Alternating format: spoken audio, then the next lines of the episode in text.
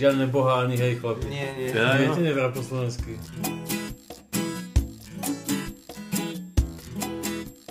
Umil si si nohy, ja, ja, ja, ja, ja viem, viem, viem, čo sa patrí. Tak na zdravie. Tak ma zaujíma. Nech vám to dobre dopadne. No na moje vrhu, viete, na mňa poluje.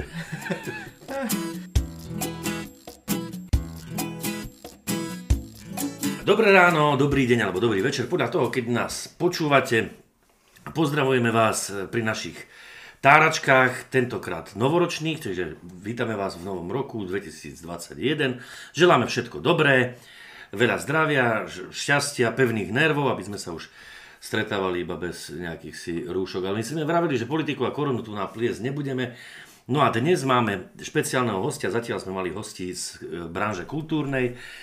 A teraz sme sa rozhodli, že teda zabrdneme aj do nie- niečoho, čo sa týka nás všetkých, respektíve doslova celej planéty.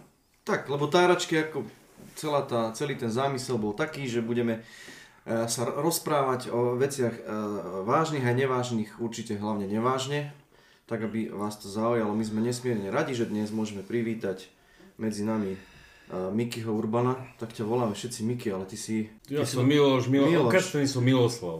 Miloslav. Ale volajú ma Miky, Miloš, No a to bol, dokonca bol, bol taký, že Miloslav Hurban. ale bol aj Milo Urban. A Spisovateľ, Milo áno. Urban, tak. A dokonca v Čechách je Miloš Urban tiež a je, je spisovateľ. Teraz Môže byť, súčasný. Môže byť. Lebo som si ťa lustroval na internete, nenašiel som dokopy nič. Ja sa snažím, aby som tam bol najmenej. Áno, tak Lebo väčšinou Miky, Miky býva Mikuláš, ale to, ten je ten, teda toho 6. decembra. No ja som ťa sem chcel zavolať, pretože uh, s tebou som párkrát viedol veľmi zaujímavé debaty o veciach, o ktorých ja, do ktorých ja sa vôbec nerozumiem, a, ale myslím si, že by sme sa o nich mali rozprávať. A tak dúfam, že sa nám podarí tie, niečo z tých rozhovorov dostať aj sem, keďže lesy sú taká téma, ktorá sa asi týka nás všetkých. Ja musím povedať za seba, že to si človek uvedomí až vtedy, keď odíde z týchto našich podmienok, že po týždni, keď chodíme k srbským Slovákom, tam na tú rovinu, tak po týždni ti normálne začne akože tak začneš mať fatamorgány a už sa tešíš domov, aby si videl hory, lesy. My sme pred uh, mesiacom nahrávali prvý podcast s, uh, s Církom Párišom. On je, on je teraz momentálne v Krtíši, ale pochádza zo Sklabinej. Ja viem, že ty tiež pochádzaš z toho oblasti. Narodil som sa v tej oblasti, lebo vyrastol som v Žiari. Čiže viac menej okolo Žiara, Krmnické vrchy a Ale tvoje korene sú v, okolo Krtiša, tam máš v podstate Viac rodičov? menej pochádza stade otec, mama pochádza z Čierneho balogu. Čiže ja som taký domiešaný. Čiže, a to, Ale moju mladosť som strávil v Žiari nad Hronom, čiže ja som v podstate vyrastol v meste. a tak, ale to sa, to sa 17 zoznámili cez riadny kopec, lebo Čierny balok a Krtiš, to je, vraj, že toť za rohom z vedľajšej dediny cez kopec a tuto zrazu. Ale my sme nepovedali to podstatné, čo je, ako budeme sa debatovať o lesníctve, No a ty si vlastne lesník po slovensky povedané hora. No ale ja som chcel na toho tak? Círa nadviazať. Áno, že, áno, áno, áno. No, že tak- on eh, od malička chcel byť uh, lesa, lesníkom, on dokonca išiel aj na, dozvolená na vysokú školu lesnícku a nakoniec skončil ako herec. Ako to bolo s tebou? Lebo ja si myslím, keď sa to tak dívam aj na mojich uh, známych v okolí, že s tým sa človek asi musí narodiť, nie? Isté, u nás bolo také špecifikum, že celá rodina boli polovníci. Lese robil starý otec, ešte za mladý, potom už nie. A viac menej som bol cez tú horu ťahaný cez to polovníctvo. Už ako chlapec som chodil každý rok s polovníkmi do Kravnických hor. Za každým som, ja som tam trávil týždne na chate s polovníkmi, aj jelenia ruja, tam, tam som bol bežne. No a ako mi to prischlo. Ja som nikdy nebol ten typ, že od malička som vedel, čo chcem byť. A pravdu povedať, ja som sa nad tým nezapodieval. Jednoducho to prišlo a tá hora ma zaujala, začal som ju študovať. Vlastne začal som robiť v lese od tých 13 rokov na rôznych brigádach, aktivitách, potom prišla stredná škola lesnícka. Tam som, vlastne na škole sme sa venovali lesu a každé prázdniny som už potom praxoval na rôznych závodoch, lesných správach. Skončil som školu, ja som nastúpil potom na lesný závod Slovenská Lubča. Tu, tu som vlastne nastúpil pred 32 rokmi, čo je už dosť dlhá doba. Medzičasom som vystredal viacej postov na tomto závode. No, medzičasom som si vyštudoval vysokú školu, ďalkovo som už študoval a potom som odišiel od štátnych lesov a 10 rokov robím takého raditeľa takého malého lesného podniku spravujeme obecné lesy Slovenská Lúča. Uh-huh. Čiže Takže to je moja... normálne ďakujeme ti za takéto kurikulum vitae, lebo to je taký skrátený životopis. A keby ste náhodou mali záujem zamestnať ho, tak nech sa páči.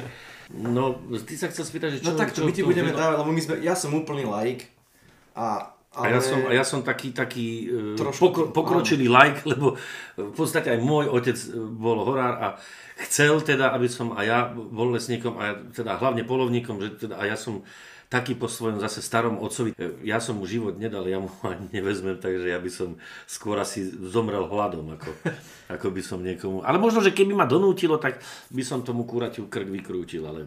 No ale, to... ale ja teda ako laik tak ma hnevá, že, že vlastne, však veľká väčšina ľudí tu sú laici, ale každý má vysokú školu Facebookovú, každý sa do všetkého vyzná, každý do všetkého rípe a Juraj povedal na začiatku peknú prvú povítku o tom, že ako si väčšina ľudí predstavuje horára. Pres predstavuje horára, áno, lebo to sme sa rozprávali medzi sebou, takže horár je človečík, ktorý nič nerobí, prechádza sa po hore s puškou na pleci. No tak eh, chodím po hore aj s puškou, chodím aj po hore aj s puškou. A naberáš Ale, kondíciu?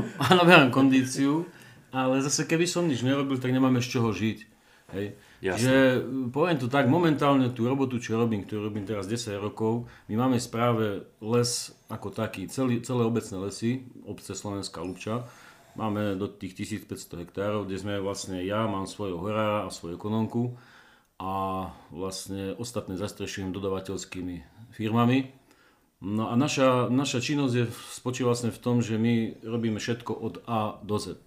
Čiže my, neviem, keď, keď ste hovorili o tom, že ste lajci, asi, asi, asi by som mal povedať oda, hej, že ako sa, ti- aby lebo- ste vedeli, že, lebo darmo tu poviem, že ten strom som vyrúbal za to, lebo, lebo som vyrúbal za to. Čiže poviem takto, lese sa hospodári podľa určitých takých regúl. Aj keď teraz, ako Tomo povedal, podľa Facebooku to funguje tak, že my máme lesy rozkradnuté, lári, fári sa tu gazduje. Nefunguje to tak, plat- platia tu určité zákony, či je to zákon o lese, alebo zákon o prírody samozrejme.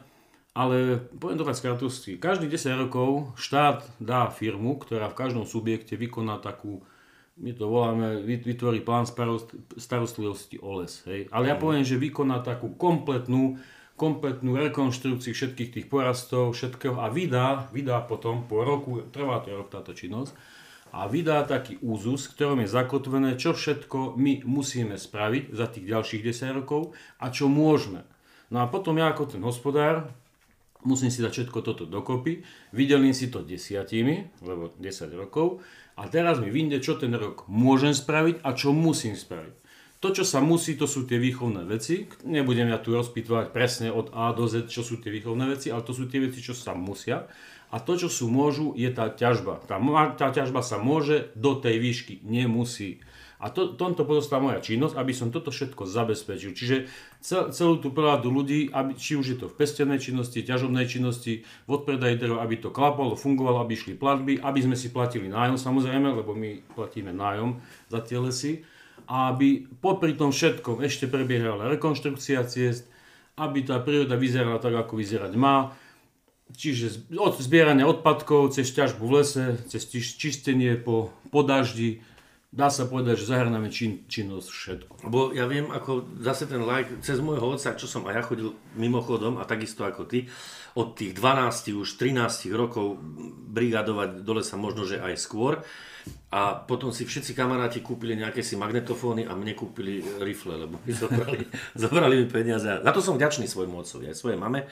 Ja keď chodím teraz po lese, a ve- veľakrát ako viem, že teraz sú tí, tí ochranári a všetko možné. A nechať ten les nejako si, že keď padne strom, hej, že to je dobré a sa tá, aby sa tá masa nejako si premiešala. Ale niekde je také, že je ten les úplne, že je čistý, niečo tam nechajú samozrejme, ale je, je vyčistený a je, je pekný, lebo predsa len aj tá zver podľa mňa, keď ide po tom lese a má takéto napadané stromy, tak sa jej asi dosť ťažko ide, má takú prekážkovú dráhu. Nie? Nie? Alebo sa, alebo sa mýlim? Je to také srandovné, ono les nie je obývačka. No jasné. Les nie je obývačka a zase vidím, že si chodil dosť po parkových lesoch a v lesoch okolo miest, áno, tie sú na iné, na rekreačné účely, ale musíme si podeliť, máme tri druhy lesov, také tri kategórie, alebo kategorizácie, teraz nehovorím rezervácia, hej. Uh-huh. Máme lesy, ktoré sú ochranné, máme lesy osobitného určenia a máme lesy hospodárske. Hospodárske lesy nám sú výlučne, sú na to, aby produkovali drevo, ale popri tom produkujú kyslík, sú vodozádržné, poskytujú hubárom, turistom, všetkým to, čo ponúkajú ostatné lesy. Plus zvery, aby mala...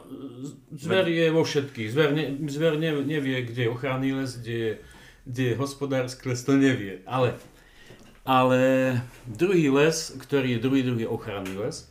Ochranný les je nie za to ochranný, že ho musíme chrániť, ale je to les, ktorý je voláčím, on spôsobuje ochranu. Čiže je vodozádržný, alebo sú tam také brala, skaly, za to ten les chránime a hospodárime ňom tak, aby tá, to je jeho funkcia. Jeho funkcia nie je produkcia dreva, ale je to, aby tú, voľnú, tú skalnú strž držala, alebo aby zabraňovala takému spádu, hej, takého kopca, to je ochranný les. Ale ešte raz opakujem, a veľa ľudí si to míli, keď si myslí, že ochranný les, že sa tam nemá hospodáriť. Ochranný les sa má sa hospodáriť a má sa tam hospodáriť tak, aby sa ten, ten les tam obnovoval, lebo les má tiež svoj vek, aj, aj ako človek, tak aj stroj má svoj vek. Dožije sa svojho veku a potom odumiera. A musí tam mať adekvátnu náhradu, aby ďalej tá funkcia bola nepretržitá. No a potom tu máme ešte posledné tie lesy, čo si spomenul, tie Tie pekné, vyčistené, vyriadené, to sú lesy osobitného určenia a tie napríklad môžeme vidieť okolo Sliača, hej, okolo kúpel, kúpeľné lesy uh-huh. sú osobitného. Alebo napríklad, keď máme taký vodný zdroj, kde, kde je taká nádrž, tak okolo sú lesy, kde doslova je čistúčko, to je okolo Brusna, okolo kúpel, to sú lesy určenia, to sú tri kategórie lesov. Toto sú slovenské lesy, no a potom tu máme, keď už hovoríme o tých rezerváciách a podobných, Máme tu lesy podelené podľa stupňov ochrany. Hej. U nás ten, tie, čo poznáme, tie najvyššie, tak my, tá dvojka stupeň ochrany sme už tu. Hej. Jednička je za hronom, čiže za hronom smerom treba zlúbčatá strana, to je jednička, čiže to je voľná príroda. Dvojka ochrana, už sme tu medzi brode, už od hrona je dvojka. Trojka nám stúpa poviem, dade od e, ponad Jadel, už začína trojka, štvorka sú už podhôlne lesy, no a, a peťka sú už hore, to sú vlastne rezervácie, kde najvyšší stupeň ochrany. Nie, ešte si sa čo pýtal v otázke na... Nie, ako Juraj... My som ne, ja, som sa, ja, som sa, ja som sa nepýtal, ja som skôr konštatoval, no, že lebo, lesy sú ale, také, ale naozaj teraz, teraz vlastne nadhodil dobrú tému, s ktorou som ja chcel, sa, a vedli sme o tom debatu vtedy, keď sme išli ku vám po tej foršty, že vlastne existujú tu ako keby a, a robí sa taký dojem toho, že sú tu dve skupiny, že sú ochranári, ktorí chcú presne tie lesy, kde bude všetko popadané a, a, a budú, bude les mať samoobnovu. Takzvaný prales. A potom sa vytvára tu dojem, že sú tu lesáci, že sú tu štátne lesy, ktoré, to, ktoré jedinou, jediným cieľom je nahnať tam čo najviac kamionov a vyťažiť z tých les, lesov drevo. A trošku ma to hneva, lebo mám aj kamarátov e, horárov, ktorí uh, sú a priori proti ochranárom, ale myslím si, že sa tu vytvára takým nejakým spôsobom to pnutie, to trenie medzi nimi, že, že to vyrábajú možno trochu aj médiá, ale že to tak nie je. Podľa mňa aj im, aj im ide o, o to podstatné, o, o ochranu toho lesa a o to, aby tu niečo po nás zostalo. Mýlim sa? Začnem od minulosti, aby som neprišiel na to, kde sme, do, že ako sme prišli do stavu, ako sme dneska. Kedy si v minulosti boli len horári. Horári plnili funkciu lesníka aj toho ochrancu lesa. Neboli žiadne ochranári, neboli žiadne podobné inštitúcie, nemali sme Facebook, nemali sme neziskové organizácie, toto všetko priniesla doba.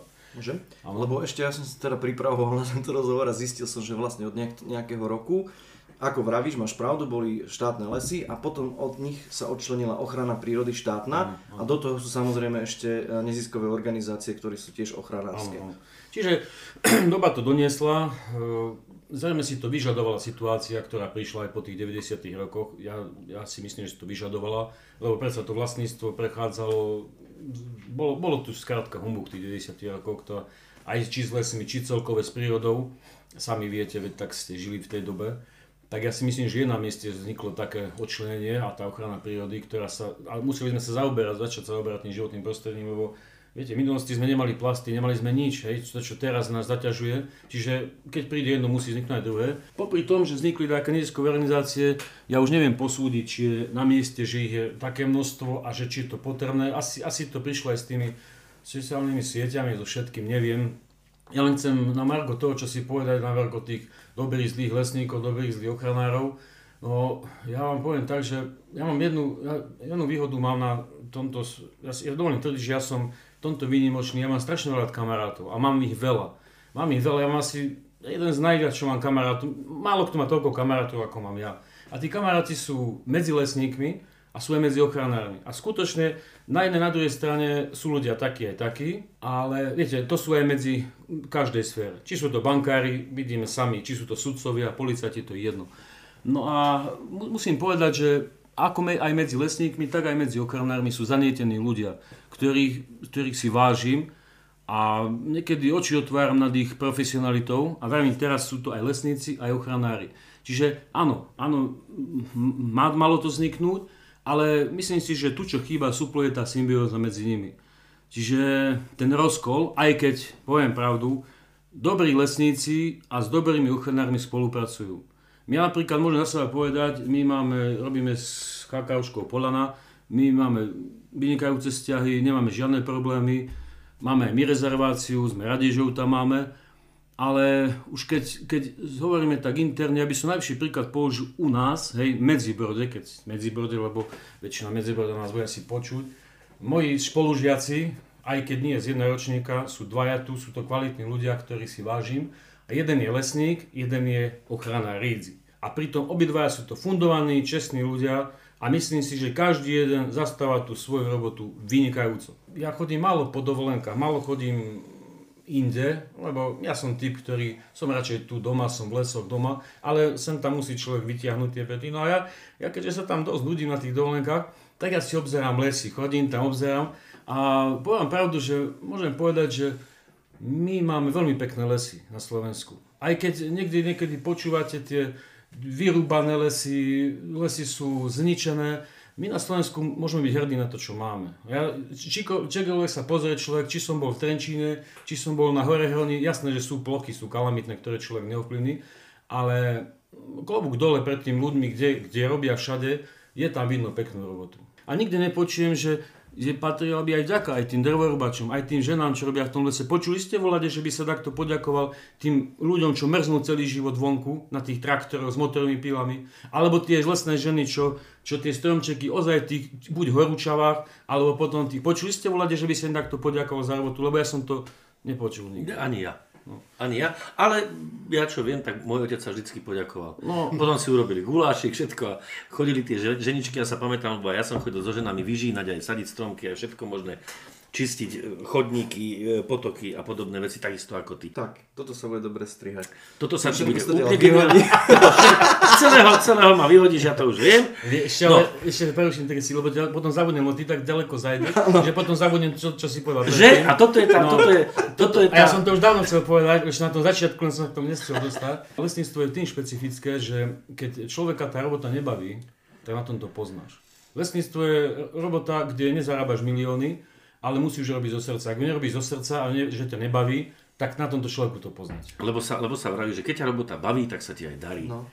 A ja viem, ako ja môžem hovoriť jedine za svojho otca, lebo to som poznal, to som mal najbližšie v dome, že jeho, jeho, tá, robota, jeho tá robota naozaj bavila. Však konec koncov poznali ste sa veľmi, Ale tak to, asi, dobre. tak to asi bolo, nie? že muselo to tak byť, že ja, ja viem len z rozprávania, uh, lebo najbližší mne nejaký horár bol môjho otcov krstný otec, Joško Gregor tu v Jarli a viem, že to, bola, to bol už horár, bol, mal vždycky horár na konci doliny a on bol ten, čo strážil tú horu, aby stadiaľ nevyšlo zbyt, ani, ani jedno drievko na zvyš.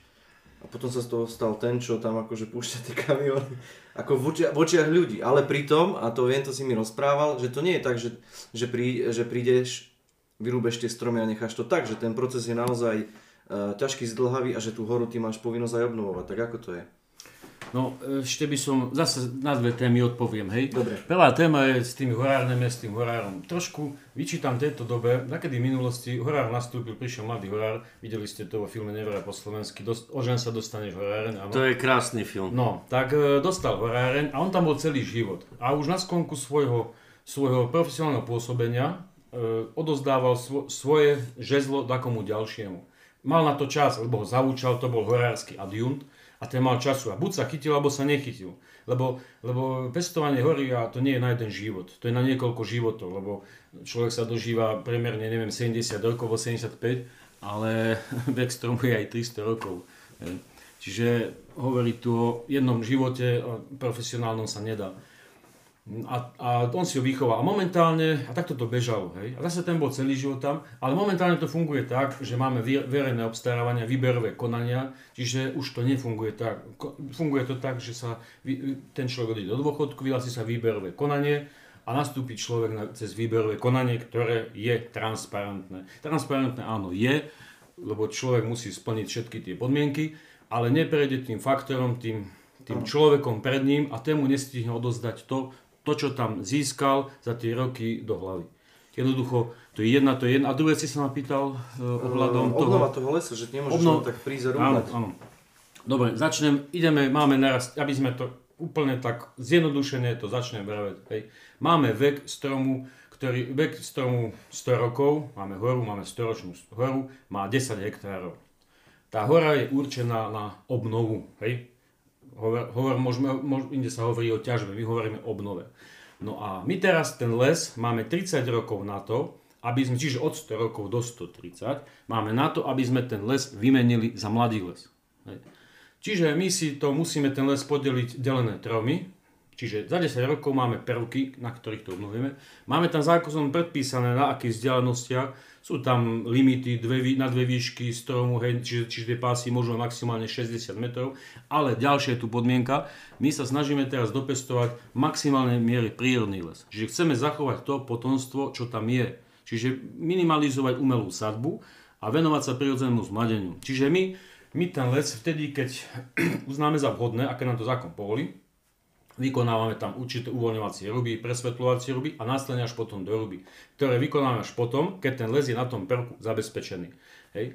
No a vlastne toto je to obdobie tých 30 rokov, čiže 30 rokov je na vymenuté hory. Čiže keď sa to robí citlivo, jemne, nie je to ani také drastické. Je to drastické v tej chvíli, keď momentálne, keď sa tam robí, je blato, hej, sú tam tie LKTčky, vyzerá to zle.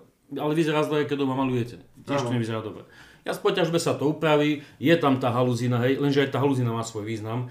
Haluzina sa má tiež odstrániť len v takom, v tak, tá nemá byť obývačka lebo aj tá haluzina obsahuje také stopové prvky, ktoré potrebujeme sa do tej zemi dostali.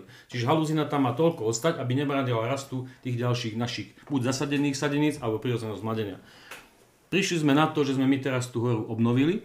Teraz si predstavte po tých 30 rokoch, kde už po mne je tam ďalší, hej, lebo ja som to za svoj život dokázal, teraz prišiel ďalší. My tam máme na tých 10 hektároch tri rôzne takto rozhádzané aj výškové, vekové, druhovo, mladiny. Hej? Máme to tam rozhádzané. A teraz tam začína prebiehať ďalej prezávka. Vyberáme nežiadúce dreviny, alebo my teraz my hovoríme o takom výbere, je to úrodňový zásah. A skrátka prídem do hory, vyberám si, ktoré tu chcem mať do dospelosti, stromy, a vyberám len tie, ktoré vadia tým mojim favoritom a ostatné si dnes, dnes sa nestarám. Takedy sme robili pekne dočista, že tá hora vyzerá pekne. Teraz keď ty prídeš ako like, to, to je špatné, tu je bordel, je to hnusné a do, dolomen, ako to tí horári robia. No momentálne je to tak, je to také prírodnejšie, aj keď na pohľad špatné. Čiže prebehne táto prezávka, až kým sa nedostane ten poraz do veku taký 35-40 rokov a potom nastupujú prvé prebierky. Prebierky majú tiež podobný charakter, ale Tie prebierky už vyťahujeme drevo, lebo je tam už drevná hmota, ktoré je vhodné už na, na celulózu, hej, drevo je vhodné na kúrenie, tu už drevo vieme spracovať. Toto, to, tieto prebierky delíme do 50 rokov a nad 50 rokov. Ale každých 10 rokov je tento zásah. Dokonca v niektorých úštinách sú aj v jednom 10 ročí dva zásahy. Dobre, prešli sme ďalej, už máme 50 ročnú horu, znova pokračujeme prebierkami. Znova pokračujeme, ale tie prebierky sú čím ďalej jemnejšie a doslova už ideme len po tých jedincov, ktoré vadia tým našim, lebo ono, ono veľa jedincov zanikne tou, to, to mortalitou prirodzenou, oni tým bojom medzi, tak ono tie, tie slabšie a podúrovňové zahynú. Hej.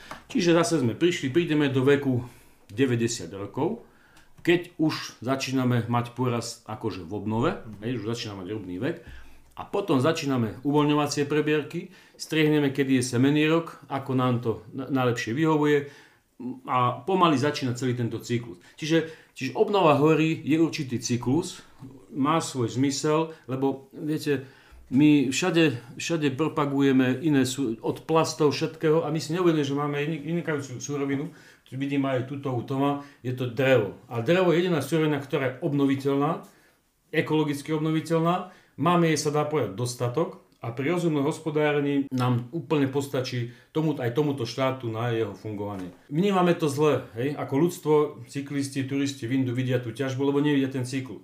Ale to, že napríklad sa zasadí kukurica, v apríli sa zaseje, a v októbri alebo septembri sa skosí, to nikomu nevadí. Hej? Len, ale je to v podstate ten istý cyklus, ale oveľa drastickejší voči tej prírode. Oveľa drastickejší, len je to v krátkom období.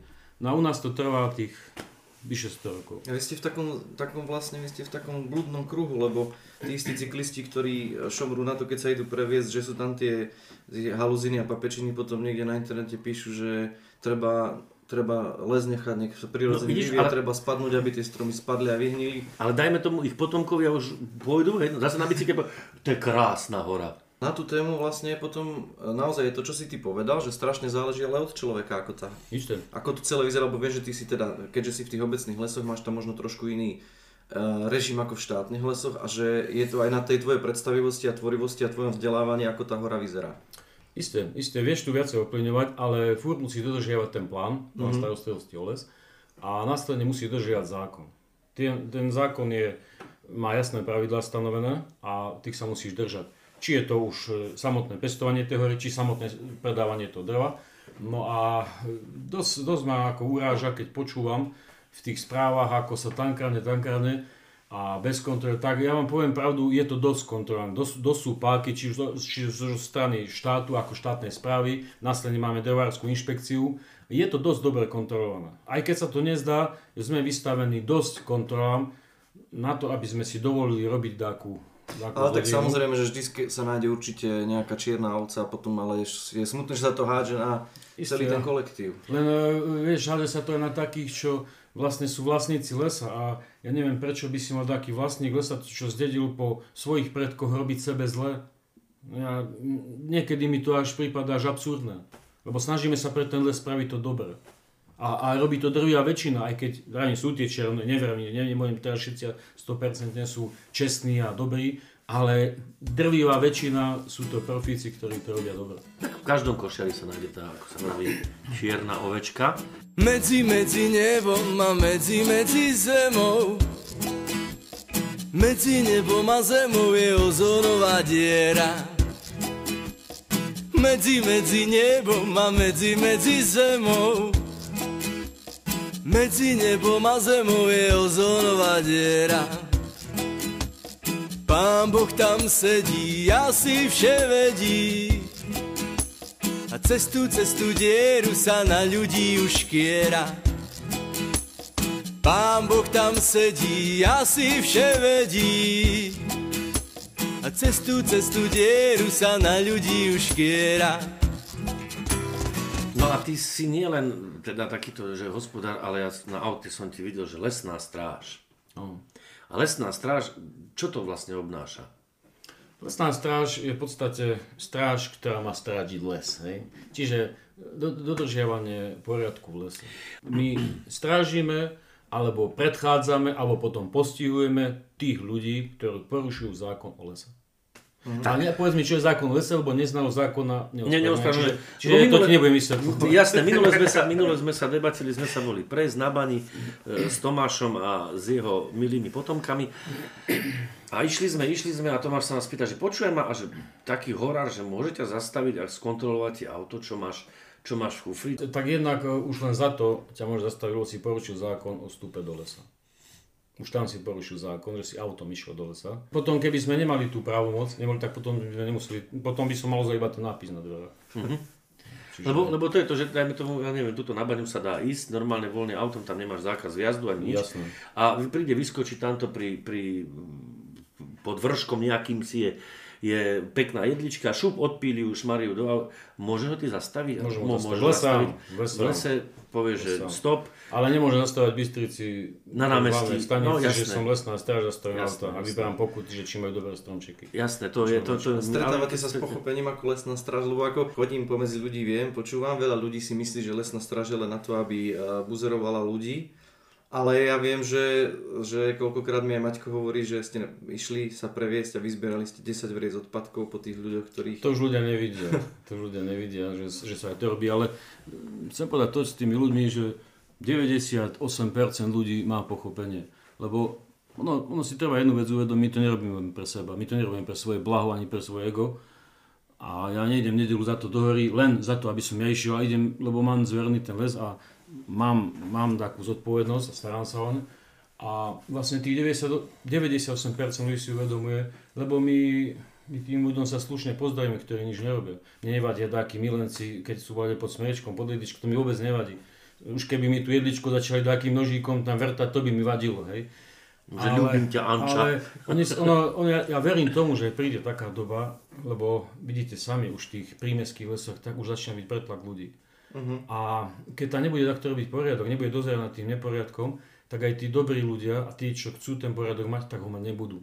Čiže ja verím tomu, že, že, že väčšina, a myslím, že aj máme také odozvy, že to berú s pochopením, že aj keď dáme ten zákaz jazdu, že je to za to, aby tí ostatní mohli si tam ísť užiť tú prírodu, aby tam nebolo 50 aut, aby, tam ne, aby, aby nám takto v potoku neumýval aut, aby neboli tam odpadky vyhodené, lebo ono to sa povie, autom idem na huby. To je pekné. Jeden ide autom, to by nám nevadilo, keď jeden ide autom na huby. Ale za 5 o 2 dní ide už chlap s autom, ktorý, má, ktorý rekonštruoval kúpeľňu a ten to tam vysype.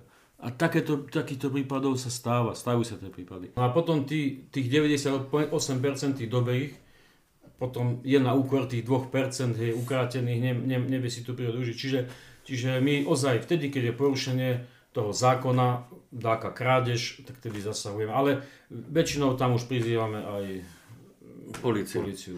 Čiže s nejakou súčinnosťou s Je policiou. to jednoznačne súčinnosťou no, policie. A teraz vlastne sa dostávame k tomu, k návšteve lesa a všetkého. Ja by som tak premostil toto celé, že návšteva lesa a teraz je tam spojené, že nejaké si správanie nie len kvôli tým, tomu, že neházať odpadky, to by malo byť každého vec, lebo väčšinou tam chodíme s nejakým si ruksakom, čo som dole sa doniesol v tom ruksaku, to by som si mal aj odniesť. Nie sme tam sami, ale sú tam v tom lese nejakí si obyvateľia, teda zver.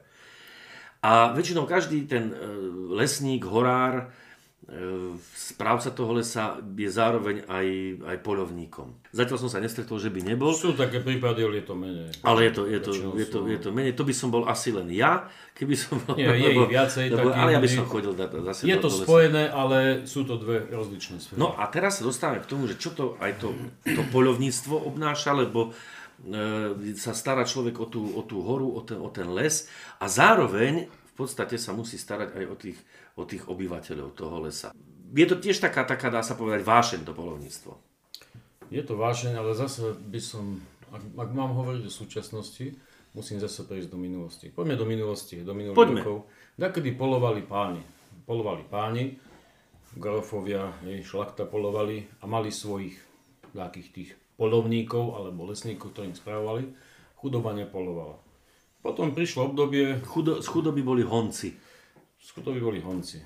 No a potom prišlo obdobie, keď prišlo do módy ľudové lesníctvo. Hej. To prišlo potom v 45. roku. Vznikli dedinské združenia. Vlastne poloval každý, kto k tomu mal, ako bol vedený, mohol si to viac menej dovoliť, aj keď nebolo to až také nákladné. Ale dá sa povedať, že skoro v každej dedine bolo združenie. Malo to dačo do seba, bolo také milé obdobie, lebo v podstate sa schádzali obyčajní chlapí, boli to také, také vďačné, hej, také spolky, ktoré aj dodnes v dedinách pretrvajú. No ale poďme ďalej, hej, lebo nebudeme sa zapodievať to, čo bolo. Ideme zase 90. roky prišli, menili sa na vlastnícke vzťahy, menili sa na zákony.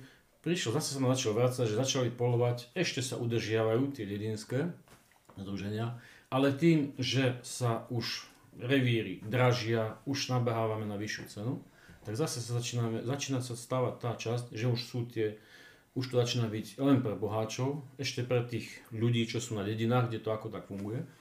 No a potom zase to už bude vrstva, ktorá polovať nebude mať kde. Čiže zase to, má to taký znak, že je to také pánske muslimstvo. Ale ja som len chcel, aby ste vedeli ten vývoj, hej, ja viacej by som o tej histórii nechcel povedať. Ja našťastie, áno, ja vykonávam polnohospodára, vykonávam ho v takom dedinskom združení, kde sa snažíme ten kolorit dedinský zachovať, kde sme si všetci rovní. Máme vlastne najmä tie čas obecné lesy, potom máme čas od ľudí, hospodárime alebo máme užívanie 2800 hektárov, je nás 30 členov a u nás jedno, čo platí, sme si všetci rovní. No, to je o tom, o tom dosku, čiže je to taká komunita, taká partia. No a tu tiež prebieha, budete sa tomu smiať a možno čudovať, ale aj v polonistve prebieha plánovanie, zratúvanie, Hej, čiže moja úloha ako polovného hospodára je celoročne sledovať tú zver a na základe toho celoročného pozorovania zratúvam počty, vedem si evidenciu. Ja na základe ja z toho vystavím ten skutočný stav, aký je. A na to podľa zákona potom raz ročne vystavím plán odstrelu. Ten plán odstrelu sa mi odvíja od toho, lebo ja mám udaný normovaný stav, poviem to tak úplne zjednodušene, ak má normálny stav jelene zverí 50 kusov, narátam 80, hej, tak si musí narátať ten nadstav a ešte prírastok a to je ten odstrel. Takto sa to mm. úplne zjednodušené, hej, to poviem. No a potom, potom to dám na schválenie, prebehne to schválenie, schválacím procesom cez okresný úrad a následne nám vzniká povinnosť ten stav odloviť. Hej. Nie, že, že to môžeme, my to musíme. Musíme to za to, lebo tá zver spôsobuje škody, spôsobuje škody jednak na lese a jednak na polnohospodárských kultúrach. Ak by sme my ten plán odstrelu nenaplnili a vzniknú škody subjektom, či už lesným alebo polovným, či družstveným, pardon, polnohospodárským, tak môžu na nás požadovať škody, aby sme uhrádzali kompenzácie, kompenzácie škôd. Áno. Čiže ja, ja som veľmi rád, že, že nám sa darí udržiať tie vzťahy super, hej, že, že sa znášame s tými polnospodármi, aj s lesníkmi. Čiže riešime to vždy tak, aby dobre bolo. Aby sme, my sa snažíme sa odpolať, lebo je záujme aj nás, ako ja som aj lesník konkrétne, a ono sa to niekedy vadí lesný hospodár Miloš Urban, spolovný hospodár Miloš Urban, lebo ten šomer, že jeho zver mu zobral, zožrala a tento zase šomer, že čo tie stromy nenasadí, prečo to inakšie nerobí. Čiže ja sa snažím medzi nimi dvomi robiť také Čiže máš takých dvoch urbanov no, no, ktorí aj bojujú medzi sebou. po hore, vieš, a niekedy sa tak virtuálne fackajú, alebo tak Takedy si, takedy si sám so sebou pohádali, hej? to, ti, to ti je strašne zlé, no ale tak chcem povedať, že musí tam byť, da, musí tam byť taký ľudský a taký sediacký rozum. Jasne. No, ale tak poďme ale k takej kontroverznej téme s týmto s ohľadom hovoril si o tých prírastkoch, čo medvedia a vlky, lebo tiež sú tu dve skupiny ľudí, jedni hovoria, presne, jedni hovoria že medveďov je, vlkov je priveľa, druhí hovoria, že sme ich vykinožili za bývalého režimu, že teraz vlastne sa len vraciame k stavom, ktoré boli predtým prirodzené. Aj, aj v správach hlase, že Medvedov 22. No, napríklad. No, viete, ono je to tak, že ja nemôžem hovoriť za, za to, čo je na Liptove, nemôžem hovoriť za to, čo je v Bajči, hej.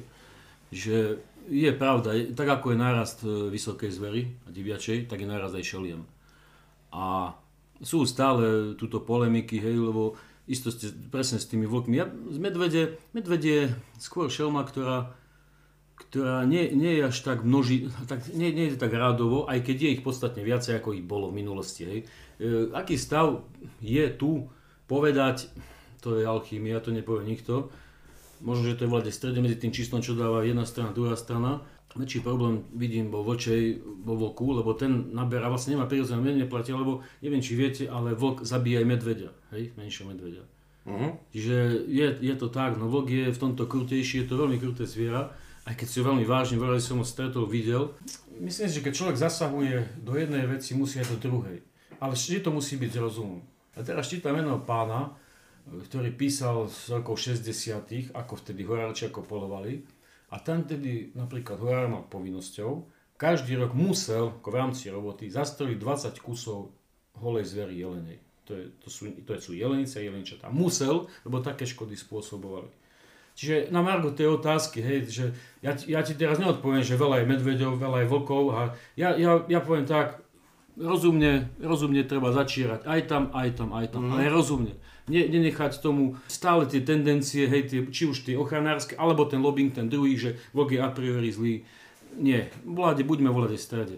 A takisto je ťažko teraz, viete, oni, počúvate správach, pevno, že na jelenia zvier, hej, ukazujú tam čredy, ja, ja som, ja, Dan, Dančia zver, ja som plne si vedomý, že volade v Previdzi, alebo tak majú tie problémy. Skutočne sú tam problémy. Tam sú holožery tých polí. Ja viem, že tí družstevníci majú problémy. A treba tam zase tú zver treba likvidovať a eliminovať.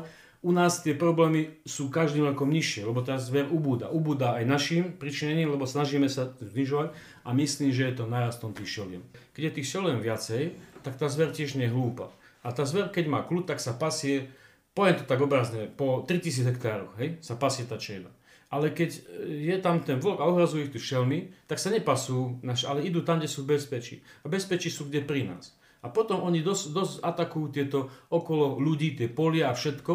Nepasú sa na tých lúkach, hej, že, akože toto by možno vyvrátil každý ochránok, to to je, ale to je môj úsudok, čo som, a ten pohľad, že tá zver má ako tendenciu sa zgrupovať, zgrupovať do veľkých skupín potom k ľudským obydliam a tam potom pácha škody, hlavne na tých kultúrach, už cez zimu sú to tie lesné kultúry. Čiže vlastne aj tie zvery si robia také tie svoje bubliny. Ja menej áno, ale toto sú bubliny, ktorým príroda... Jasné, ale my sa nechceme do tej politiky Nie, debatovať. ale tak ako možno, že je, jediný, kto je naozaj premnožený v súčasnosti je človek. Človek, no. Ten je. A vidíš, a na toho Nikto žiadna regula neexistuje. Polnospodári, dakedy v minulosti, pamätáte sa, čo bolo tu na poliach? Bola tu kapusta, Mhm. boli to rôzne. Čo je teraz tam? Roky. Kukurica. Áno, a v tomto je Sirop. problém. Lebo, ale ja to nevyčítam polnospodárom, lebo tí robia to, na čom zarobia a to, čo nemôžu pestovať to, na čom prerobia, lebo, lebo nebudú fungovať. Ale to, je to energetický, kukurica energetický bomba hej, pre tie zvieratá. Čiže príroda im káže, máte čo jesť, tak sa množte. Ďalší faktor je zimy. Aké máme zimy? Vidíte sami zimy. Zimy sú také, že tá zver sa, má perfektné podmienky, hej, nie je tam žiadna mortalita cez zimu, alebo minimálna, čiže má, má možnosť sa množiť. To, to, to vždy je viac faktorov, nie, nie jeden. No a samozrejme, tam, kde tie šelmy nie sú, tak je väčšia možnosť premnoženia. Mhm. Ale tým nechcem povedať to, že teraz ozaj máme unblock všetko chrániť. Všetkého z mierou. Mhm. Všetko z mierou. Chráňme, chráňme toho, čo, to, čo ochranu potrebuje. Hej? Ale to, čo ochranu nepotrebujeme, to regulujme. Dobre, a tým si mi nahral na moju ďalšiu otázku, že všetko s mierou, a to je téma národné parky, keďže my sme vlastne súčasťou Národného parku Nízke Tatry už, dá sa povedať. Aký je tvoj názor na, na túto tiež e, vlastne takú kontroverznú tému, kde je jedna skupina ľudí, ktorí hovoria, že rozširovať národné parky, druhí tam chcú zase stavať hotely a, a, a ťažiť a robiť e, lyžiarske strediska. My sme taká čudesná krajina. My, my chceme rozšírené parky a potom presne naraz tam vznikne nejaký skokanský mostík alebo nejaká chata a zrazu už tam je taká vininka, už je taká vininka.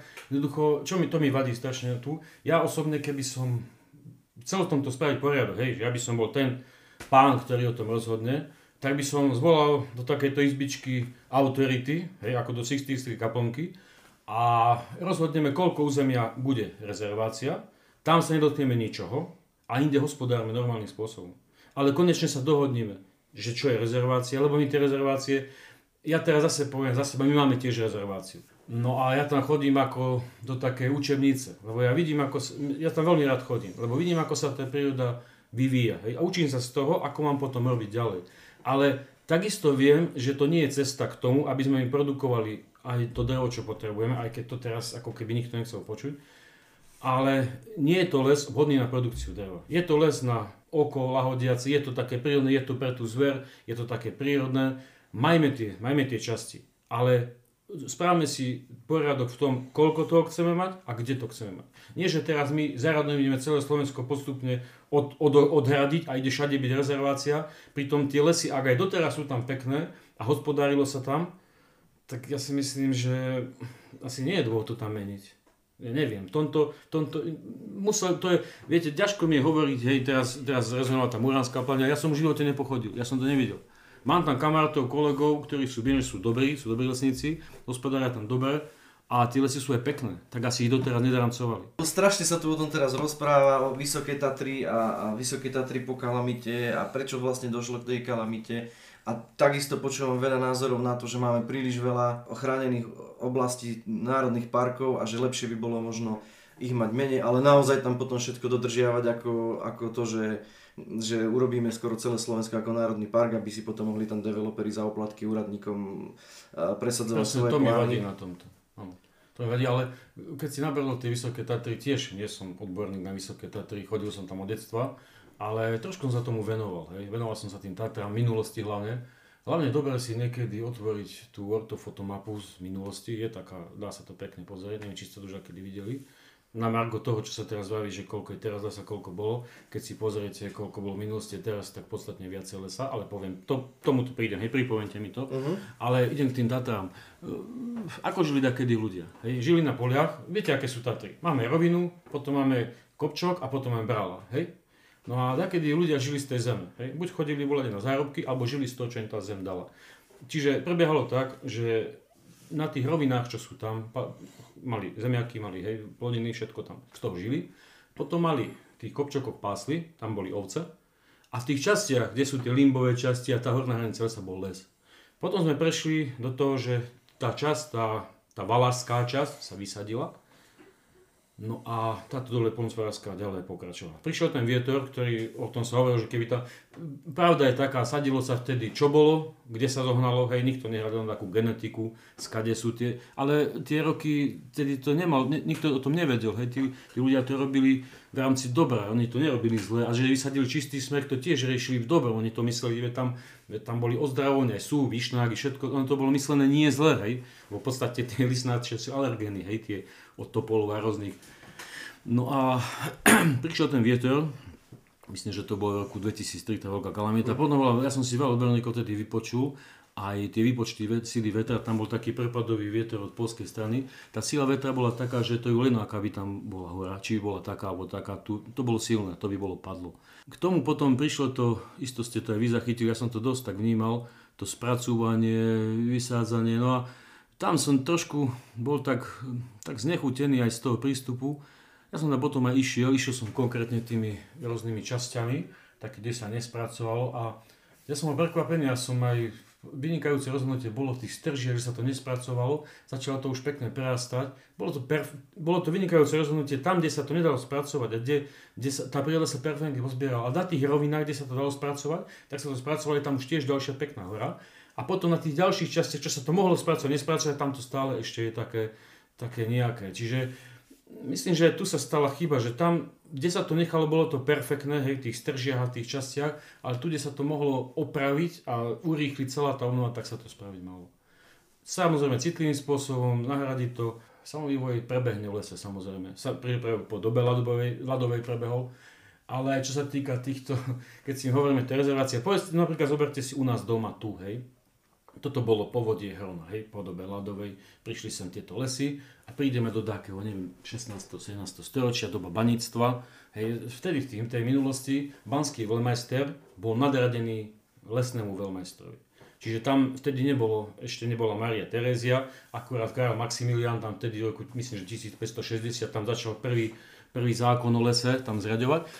No a skrátka ten banský majster, nariadil, že toľko to dreva pôjde do bany, tak pôjde toľko do dreva do bane. Čo sa dialo? Neboli vtedy súpravy, neboli Mercedesy s hydraulickými rukami a nič podobné, dokonca ani vetriesky nie. Dialo sa to, že všetky kopce, kde sa dali zbližovať, okolité, okolo napríklad tu konkrétne okolo Hrana, všetko bolo dohola vyťažené. Dohola. No až potom Maria Terezia, keď vydala Terezianský zákon, tak s týmto spravila rázny koniec a začalo sa hospodáriť, začalo sa začalo sa sadiť tá hora a kto si ho prečítal, ináč je to veľmi zaujímavé čítanie, ak by ste si to chceli, aby som vám to požičal, lebo je to vynikajúce čítanie, aj keď tým štýlom v tej dobe písané a veľa pravdy z toho používame aj teraz. Čiže tak, takto to je, hej, takto to, čiže ani tu neboli prirodzené lesy. Všetko to potom postupne narastlo, postupne sa dosadilo, čiže taký je vznik aj tej našej rezervácie, o ktorej som hovoril, že máme, aj tá bola vykočovaná tom, mm. tých banských častiach. Keď sme e, pri tomto, tak takou jednou osobnosťou, aspoň čo ja si pamätám, neviem, Tomáš, ty sa tomu viacej e, venoval, tak pre mňa bol Jozef Dekret Matejovie, to je ano, taký ano. ten... Pôsobil tu v okolí, bol to taký nestor lesníctva. Taký vlastne ano, ten ano, prvý, prvý taký e, hospodár lesný. Bola to taký prvý nestor lesníctva a taká osoba, ktorá sa okolo Bystrice najviac zapísala do dejín No, neviem, či v dnešnej dobe takí nestory vznikajú, kto vie, či u nás dodakom budú tak hovoriť do 100 rokov.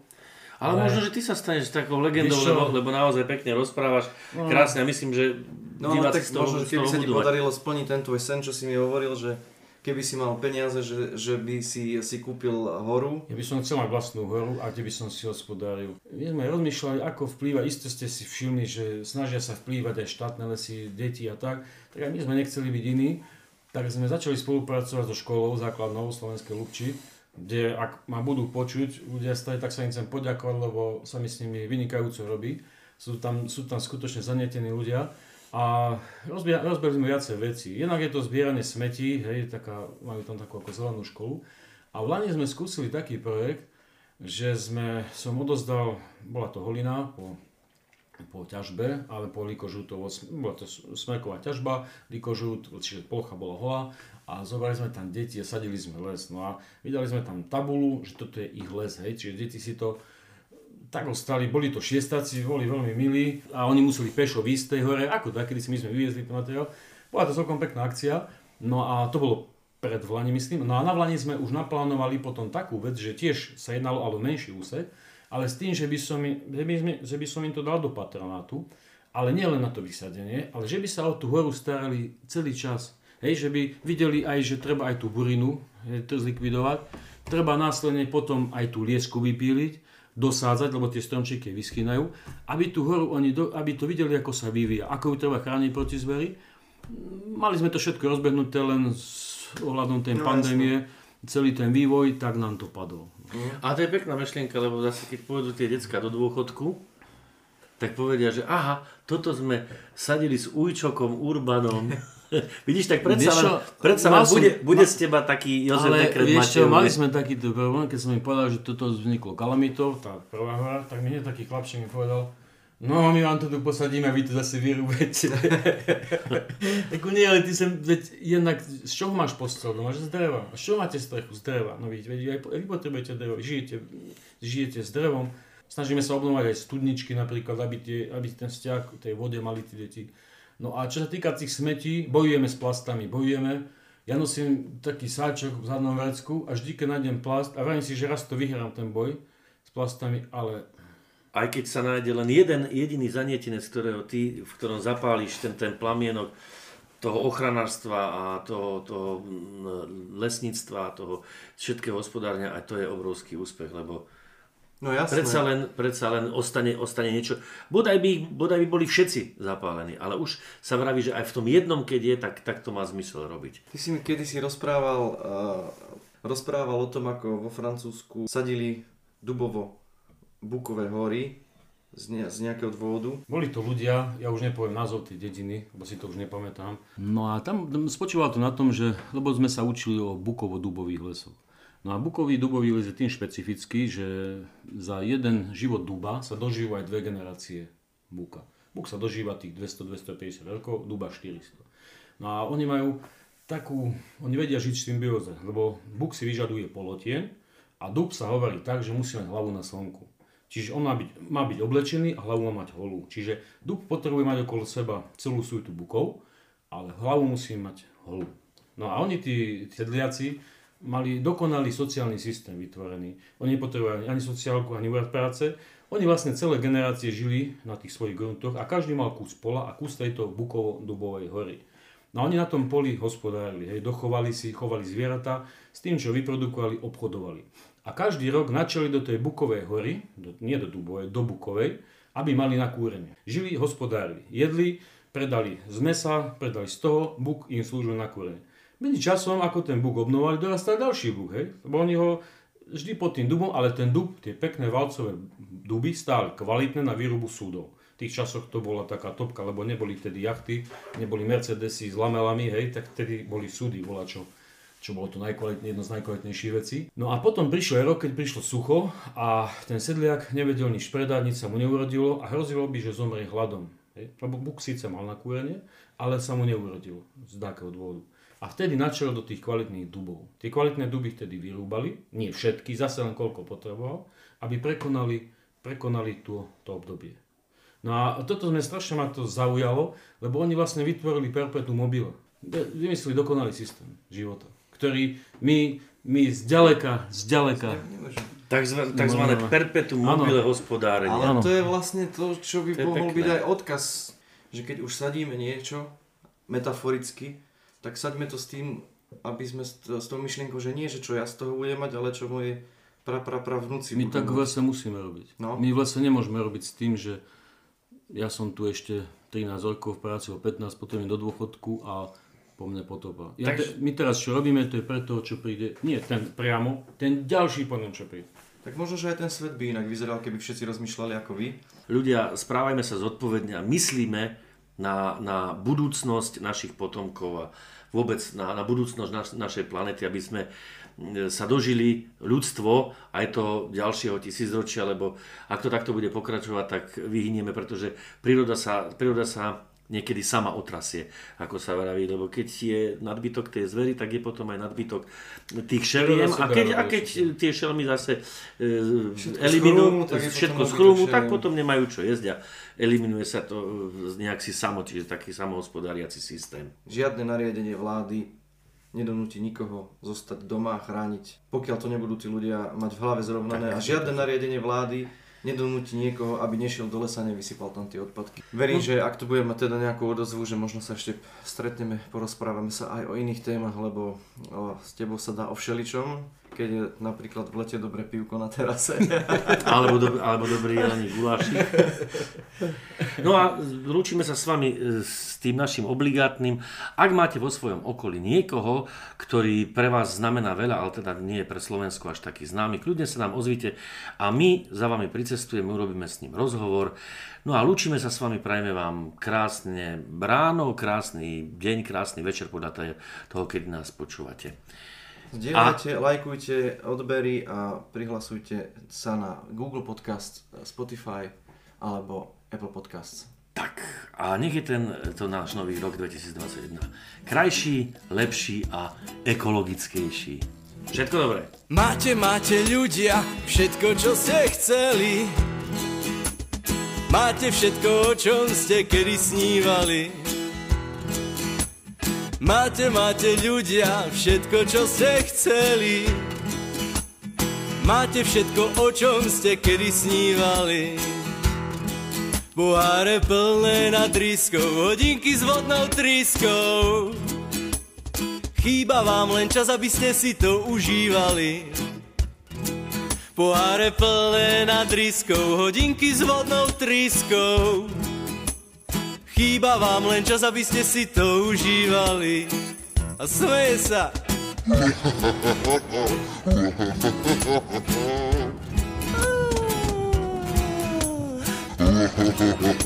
Fajnový matroš.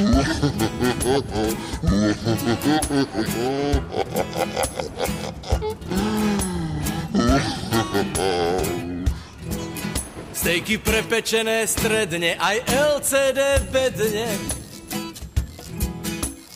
Chýba vám len čas, aby ste si to užívali. Chýba vám len čas, aby ste si užívali. Chýba nám len čas, aby sme si užívali.